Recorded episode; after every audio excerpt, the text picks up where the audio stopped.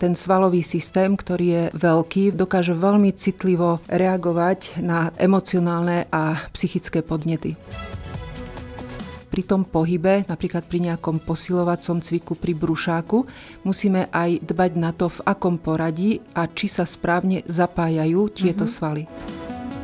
Áno, šport e, určite doporučujem, ale nie využívať na riešenie tej dlhodobej bolesti chrbta.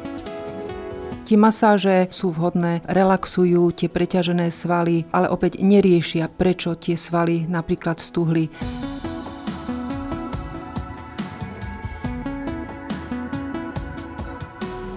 Dobré zdravie je silné zdravie a silné zdravie je simo. Liečba dlhodobej bolesti je beh na dlhé trate. Dôležitým pomocníkom na tejto ceste je určite rehabilitácia. Pacienti prichádzajú do ambulancií s rôznymi ťažkosťami a otázkami, na ktoré by mal odpovedať odborník. Preto sa dnes v štúdiu opäť zhovárame s lekárkou so špecializáciou v odbore neurológia a rehabilitácia pani doktorkou Evou Dúbravovou, ktorá nám priblíži pohľad rehabilitačnej lekárky na chronickú bolesť chrbta a odpovie na najčastejšie otázky pacientov. Moje meno je Tatiana Poliaková a prajem vám príjemné počúvanie. Vysielanie podcastu podporila spoločnosť Vorvak Pharma Slovensko a stránka Bezbolesti chrbta SK. Mediálnym partnerom podcastu je online magazín plný Elánu, kde sa dočítate o zdraví a o mnoho viac. Dobrý deň, pani doktorka, vítajte opäť u nás v štúdiu. Dobrý deň, ďakujem ešte raz veľmi pekne za privítanie. Sme radi, že ste naše pozvanie prijali. My sme sa prednedávnom už rozprávali o bolesti, akutnej bolesti. To bol náš predchádzajúci podcast, na ktorý dnes nadviažeme. A tento raz sa budeme opäť rozprávať o otázkach pacientov v rehabilitačnej ambulancii, ale pozrieme sa na bolesť dlhodobú, teda chronickú. Povedzme si na úvod, aký je rozdiel medzi akutnou a chronickou bolesťou chrbta. Tak je to taký časový predel. O akútnej bolesti chrbta hovoríme, ak trvá 6 týždňov ak tá bolesť e, trvá viac ako 3 mesiace, tak e, sa hovorí už o chronickej bolesti chrbta. Uh-huh. Takže zohľadňujeme hlavne to časové hľadisko. Áno, uh-huh. áno. A pokiaľ máme taký stav, ako sme hovorili minule, že mám akutnú bolesť chrbta, ktorá mi prejde, ale o rok alebo o dva sa mi vráti trošku horšej forme, to už sa tiež považuje za dlhodobú bolesť chrbta? Tak e, dlhodobá bolesť chrbta je taká, ktorá trápi toho e, pacienta povedzme každý deň. Uh-huh. Môže byť výraznejšia ráno, alebo prípadne, e, keď sa vráti domov z práce, ju cíti viacej. Ale o chronickej bolesti chrbta hovoríme aj vtedy, keď sú určité obdobia, kedy ten pacient tú bolesť nevníma. A tiež o chronickej bolesti chrbta e, nemusíme hovoriť len v jednej oblasti, napríklad, že pacienta bolia len kríže. Často pri chronickej alebo dlhodobej bolesti chrbta najprv bolia kríže, potom povedzme tá bolesť ustúpi a boli napríklad krčná chrbtica, ale keďže berieme pohybový aparát ako celok, tak môže to byť napríklad aj bolesť niektorého klbu, kolena, Takže tá problematika je taká širšia. Uh-huh, obsiahlejšia. A máte skúsenosti aj s tým, že pacientovi tá bolesť takzvané koluje? Môže to byť? Áno, uh-huh. áno. Môže bolieť aj viaceré oblasti chrbta, niekedy aj prichádzajú s tým, že bolí celá chrbtica, ale najčastejšie tá bolesť z jednej časti ustúpi a prejde výraznejšie ju vníma v niektorej inej časti. Napríklad boli viacej šia, alebo napríklad u ľudí, ktorí viacej stoja alebo majú fyzickú prácu, možno viacej tá dolná časť chrbta. Prečo sa mi bolesť vracia, keď cvičím, športujem alebo treba zdržím si váhu. Pýtajú sa toto pacienti v rehabilitačnej ambulancii? Áno, pýtajú sa a aj často takto prichádzajú, že cvičia, športujú, zdravo sa stravujú, nemajú nadváhu a napriek tomu tá bolesť chrbta sa objaví. Je to z toho dôvodu, že len to samotné cvičenie alebo nejaký šport alebo ideálna váha nezabezpečí tú samotnú príčinu, ktorá tá bolesť chrbta aj v chronickom zmysle vyvoláva mm. alebo udržiava. Môže nám niekedy cvičenie aj poškodiť, keď cvičíme nesprávne? Áno, môže aj ublížiť, pretože aj mojimi pacientami sú často športovci, dokonca aj profesionálni športovci.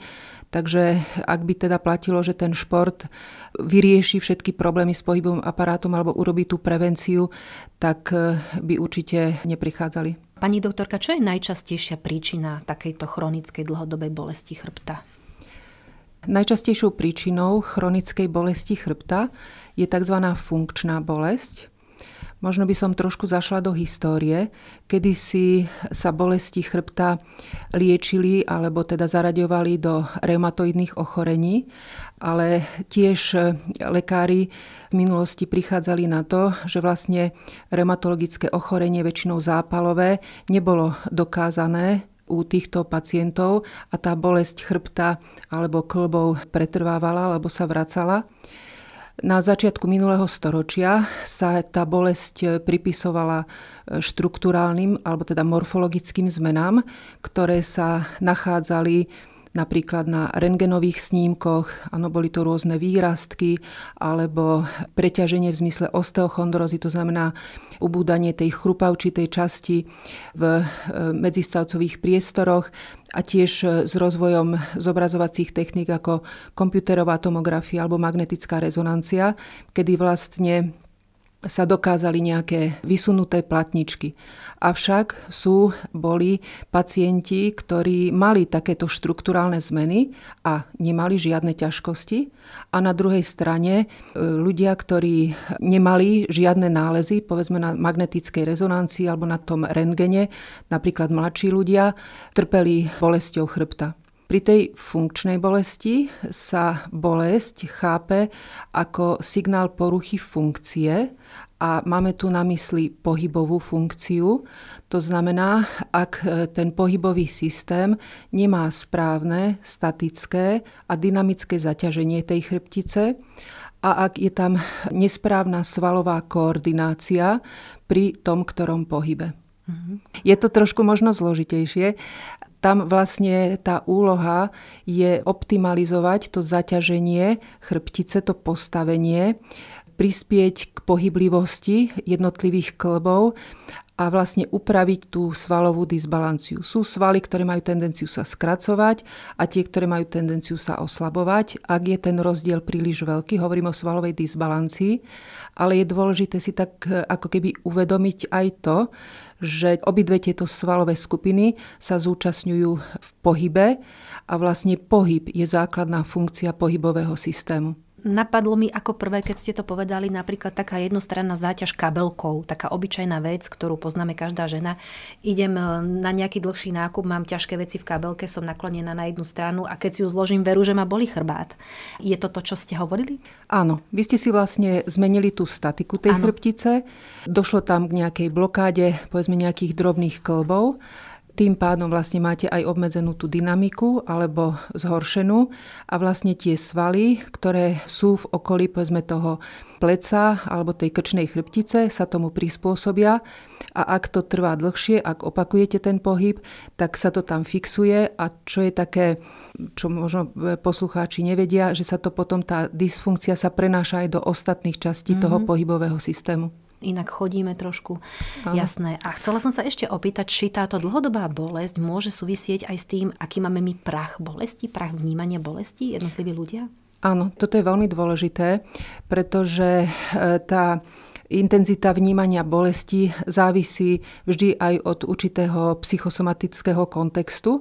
To znamená, inak vnímame bolesť, ak sme v strese, alebo ak napríklad máme príliš veľkú záťaž a tiež ten svalový systém, ktorý je veľký v rámci teda nášho tela, tak dokáže veľmi citlivo reagovať na takéto emocionálne a psychické podnety. Napríklad, keď som rozrušená, vyťahnem plecia dohora, schovám Áno. krk ako korytnačka a vlastne tie svaly sú v takom napätí Áno. a neviem sa uvoľniť. Potom musí byť ešte taký ten psychoemocionálny alebo psychosociálny kontext, ktorý to aj udržuje. Mm-hmm. Možno sú to také situácie, že pacienti, e, my hovoríme, že majú nižší prach bolesti, ale mne často pacienti povedia, že to není pravda, pretože oni vydržali trhanie zuba bez anestézie a tri pôrody a necítili bolesť, ale to nemusí vždy ako s týmto súvisieť. Uh-huh. Často mám pacientov napríklad, že pracujú, tešia sa do dôchodku, nemajú nejaké väčšie pohybové problémy a po dvoch, troch mesiacoch kľudu, e, respektíve e, oddychu, už by mohli oddychovať na tom dôchodku a vtedy sa vlastne prejavia bolesti, ktoré vlastne predtým e, tí ľudia nemali. Mhm, takže ono sa to objaví vtedy, keď tá záťaž prestane. Je to jedna z tých možností. Uh-huh. Pani doktorka, je aj pri chronickej bolesti potrebná diagnostika alebo stačí len cvičenie? Diagnostika e, chronickej bolesti je určite potrebná, pretože musíte zhodnotiť tú statiku, dynamiku a ten pohybový aparát v takomto zmysle. A diagnostika takýchto chronických ťažkostí je dokonca oveľa náročnejšia, mm-hmm. ako keď sa jedná o akútnu bolesť. Mm-hmm. Pretože musíte zobrať do úvahy, okrem tých pohybových povedzme toho psychosociálneho kontextu tej bolesti. Aj ostatné ochorenia toho pacienta môže zhoršiť napríklad niektoré metabolické stavy, Áno, ak má niekto, povedzme, diabetes alebo e, má nejaký cholesterol alebo vyšší tlak, to všetko musíte zobrať do kontextu vnímania bolesti toho pacienta. Mm-hmm, takže je dobré, aj keď máme takúto dlhodobú bolesť, navštíviť vlastne odborníka. Áno. Mm-hmm. Rozprávame sa s pani doktorkou Evou Dúbravovou, lekárkou so špecializáciou v odbore neurológia a rehabilitácia a to na tému najčastejšie otázky pacientov z praxe. Spomínali sme už cvičenie. Zvyknú pacienti prísť s požiadavkou na konkrétny typ cvičenia, pretože im to niekto odporučil? Áno, toto je tiež taká e, častá požiadavka, že nejaký ich kamarát alebo si nájdu niekde v médiách nejaké zázračné cvičenie. Keby takéto zázračné cvičenie, alebo my hovoríme skôr nejaká takáto škola existovala, tak by sme sa určite všetci potešili a určite by sme všetci realizovali a naštudovali si ju, ale bohužiaľ toto nefunguje. U nás na Slovensku je množstvo škôl, niektoré sú také, myslím si, pertraktovanejšie, a naštudovanie tých princípov, e, na akom princípe pracuje ten, ktorý pohybový systém alebo tá, ktorá pohybová škola, e, není tak jednoduché. A my odborníci to často študujeme určitú dobu, niekedy aj mesiace, roky. Takže naštudovať si to z nejakého videa si myslím, že není veľmi vhodné. Určite treba mať na pamäti aj tú E, individualitu našich osôb. To, že môj problém vyzerá rovnaký ako problém kamarátky, neznamená, že aj tá príčina toho problému je rovnaká a pomôže mi to isté riešenie, čo jej. Áno, každá, nechcem povedať seriózna škola, pretože naozaj takým sa v klinickej praxi venujeme, nikdy nezačína cvičením, ale vždy začína úpravou tej funkčnosti toho držania tela. Uh-huh. To znamená, že musíme najprv určitými technikami upraviť čo najideálnejšej forme tú statiku, dynamiku, tú svalovú balanciu, svalovú motoriku a až potom vlastne tie cvičenia nastupujú v takom zmysle, aby ten správny pohybový systém ten správny pohyb, ten funkčný pohyb v podstate udržali a zapracovali ho do našich každodenných pohybových činností. To znamená, aby sme tú chrbticu správne používali, či sedíme, či vstávame, či chodíme, alebo dýchame, alebo si umývame zuby, alebo napríklad e, píšeme pri počítači. Dalo by sa povedať, že najskôr treba chrbát pouvoľňovať a až potom posilňovať, alebo celkovo telo? Áno, tá svalová balancia sa rieši v takomto ako keby poradí, že treba najprv tie svaly uvoľniť, e, ktoré sa majú tendenciu skracovať. To je niečo, čo by sme mali robiť napríklad aj počas pracovného mm-hmm. dňa.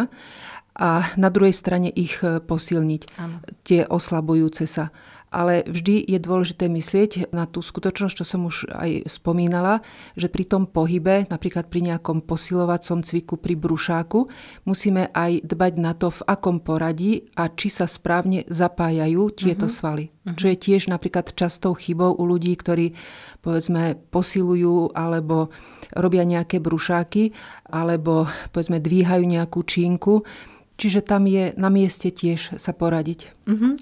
Ja na vás teraz nadviažem s touto ďalšou otázkou. Už sme to trošku načrtli v úvode rozhovoru. Môže pacient s dlhodobou bolesťou, napríklad chrbta, navštevovať posilňovňu alebo vykonávať nejaké rôzne dynamické alebo aj jednostranne zamerané športy? Mám teda na mysli napríklad tanec, zumbu, box, nejaké bojové športy alebo tenis, golf a podobne. Áno, šport ako taký je určite veľmi vhodný, pretože je to pohyb, sú to e, pozitívne emócie, takže áno, šport e, určite doporučujem, ale nie šport využívať na ako keby riešenie tej dlhodobej bolesti chrbta. Ak šport e, nezhoršuje bolesť, tak určite si neškodíme. Treba trochu zobrať do úvahy, že niektoré pohybové stereotypy, napríklad golfový úder alebo tenisový úder sú relatívne ťažké na e, tú svalovú, takú tú správnu súhru a aby sme teda ten pohybový aparát e, nepreťažovali a začíname s nejakým takýmto športom, je vždy dobre sa poradiť e, s nejakým trénerom a začať postupne s takouto športovou aktivitou a tiež je tu dôležitá pravidelnosť, tá dlhodobosť. A taký tanec?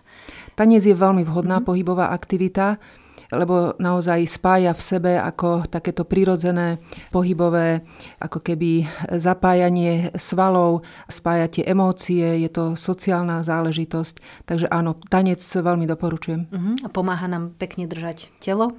Áno. Bez to nejde, takže posilnieme hlavne aj tie vnútorné svaly. A čo hovoríte na techniku cvičenia, ktorá sa zameriava na posilňovanie tých vnútorných svalov? Áno, je to vlastne taký, že hlboký stabilizačný systém a mnohé terapeutické školy z toho vychádzajú. V rehabilitácii je to metodika tzv. dynamickej neuromuskulárnej stabilizácie. Napríklad aj Pilates vychádza z takéhoto cvičenia. Tu určite doporučujem tú spoluprácu s fyzioterapeutom, pretože aby ste aj vybudovali ten správny kór, alebo teda ten stred tela, tak tiež potrebujete sa k tomu trochu dopracovať. Nedá sa nechcem povedať, rovno začať ako keby cvičiť. Musíte ten pohybový aparát na to pripraviť. Uh-huh. Tak ako na všetko. Ano. Aj tu je potrebná príprava. Bolesti chrbta riešim masážami, posilňovaním, začnem športovať. Čo hovoríte pacientom, ktorí pri dlhodobej bolesti rozmýšľajú takto? Tie masáže pri tej chronickej bolesti chrbta sú vhodné, relaxujú tie preťažené svaly, ale opäť neriešia, prečo tie svaly napríklad stuhli. Ten pohyb je vhodný, ale ja by som to možno prirovnala k takému k stavbe domu. Ak postavíme dom, povedzme bez základov, bez vystúženia, to je ako keby ten šport, tak sa nám tiež môže v ňom dobre bývať, ale keď príde nejaké zemetrasenie alebo nejaký veľký vietor, tak to riziko, že takýto nespevnený dom spadne, je oveľa väčšie. Takže aj naše telo je vlastne taký náš chrám. Áno. by sme si ho poriadne spevniť. Čo by mala pani doktorka podľa vás zahrňať taká denná rutina pacienta s dlhodobou bolesťou chrbta? Snažiť sa všetky svoje pohybové a pracovné stereotypy robiť tak, aby vlastne nezaťažoval chrbticu, respektíve svoje váhonosné klby alebo klby. To znamená skôr dodržiavať e, tú školu chrbta, ktorá vlastne tomuto všetkému učí prihliadať aj na tú svoju prácu.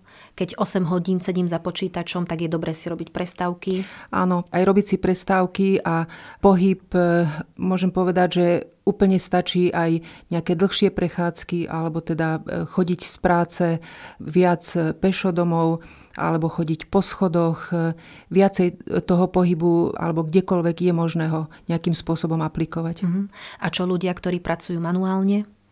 Tiež vlastne oni by mali potom skôr ako keby relaxovať, ale tá manuálna práca, alebo často mi napríklad pacienti povedia, že ja mám dosť cvičenia napríklad v záhradke, ale tá manuálna práca so sebou tiež prináša mnohé tie staticky preťažujúce postavenia na tú chrbticu a manuálne pracujúci ľudia mávajú tiež veľmi často problémy s chrbticou. Uh-huh. Skôr kompenzovať asi ten pohyb, keď je nejaký jednostranne zameraný. Rovnako aj by oni uh-huh. mali robiť ten pohyb čo uh-huh. najsprávnejšie, uh-huh. takže aj tam naozaj, že na to dbať, alebo mať napríklad, ak niečo ťažké zdvíhajú, aj používať napríklad ten bedrový pás alebo podobné pomôcky a tiež by mali striedať tú aj záťaž alebo tú fyzickú námahu. To znamená, ak e, napríklad niečo zdvíha, tak prípadne potom ísť niečo ukladať alebo niekam prejsť s nejakým, ja neviem, vozíkom niečo odniesť, ak pracuje v nejakom sklade, ale 12 alebo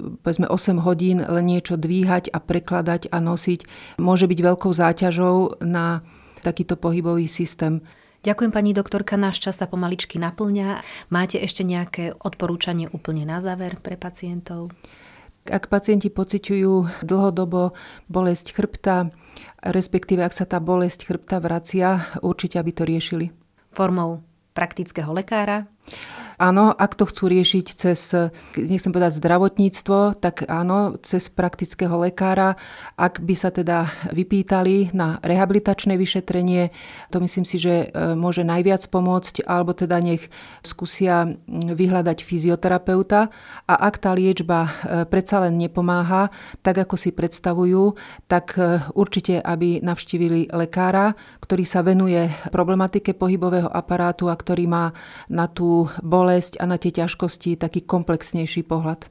A čo sa týka nejakej medikamentóznej liečby, tu by som možno vyzdvihla užívanie vysokodávkových e, vitamínov skupiny B, B1, B6 a B12, ktoré majú aj analgetický účinok, ale aj účinok regeneračný na preťažené nervy. Takže je to vhodné nielen pri akutnej, ale aj pri tejto dlhodobej áno, áno. bolesti chrbta, pomáhajú vlastne tej regenerácii tých nervov. Pomáhajú a plus je to ešte aj možno e, vitamín D, aj vitamín C. Tá podporná liečba tu má tiež svoje miesto. Uh-huh. Ďakujeme veľmi pekne, pani doktorka. Rozprávali sme sa s doktorkou Evou Dúbravovou, špecialistkou v odbore neurológia a rehabilitácia. Ďakujem aj ja veľmi pekne za pozvanie. Ďakujem aj vám, milí poslucháči. Dnešné Zdravísimo sa končí. Nahrávky tohto podcastu nájdete aj na portáli bezbolesti chrbta SK, kde si môžete prečítať články od ďalších odborníkov, ktoré vám môžu pomôcť dosiahnuť život bez boľavého chrbta. Sledovať nás môžete aj prostredníctvom sociálnych sietí, na facebookovej a instagramovej stránke Zdravísimo podcasty o zdraví alebo na YouTube kanáli Zdravísimo podcasty o zdraví. Budeme radi, ak nás odporúčite svojim priateľom a známym a samozrejme vám želáme pevné zdravie bez bolesti. Do skorého počutia.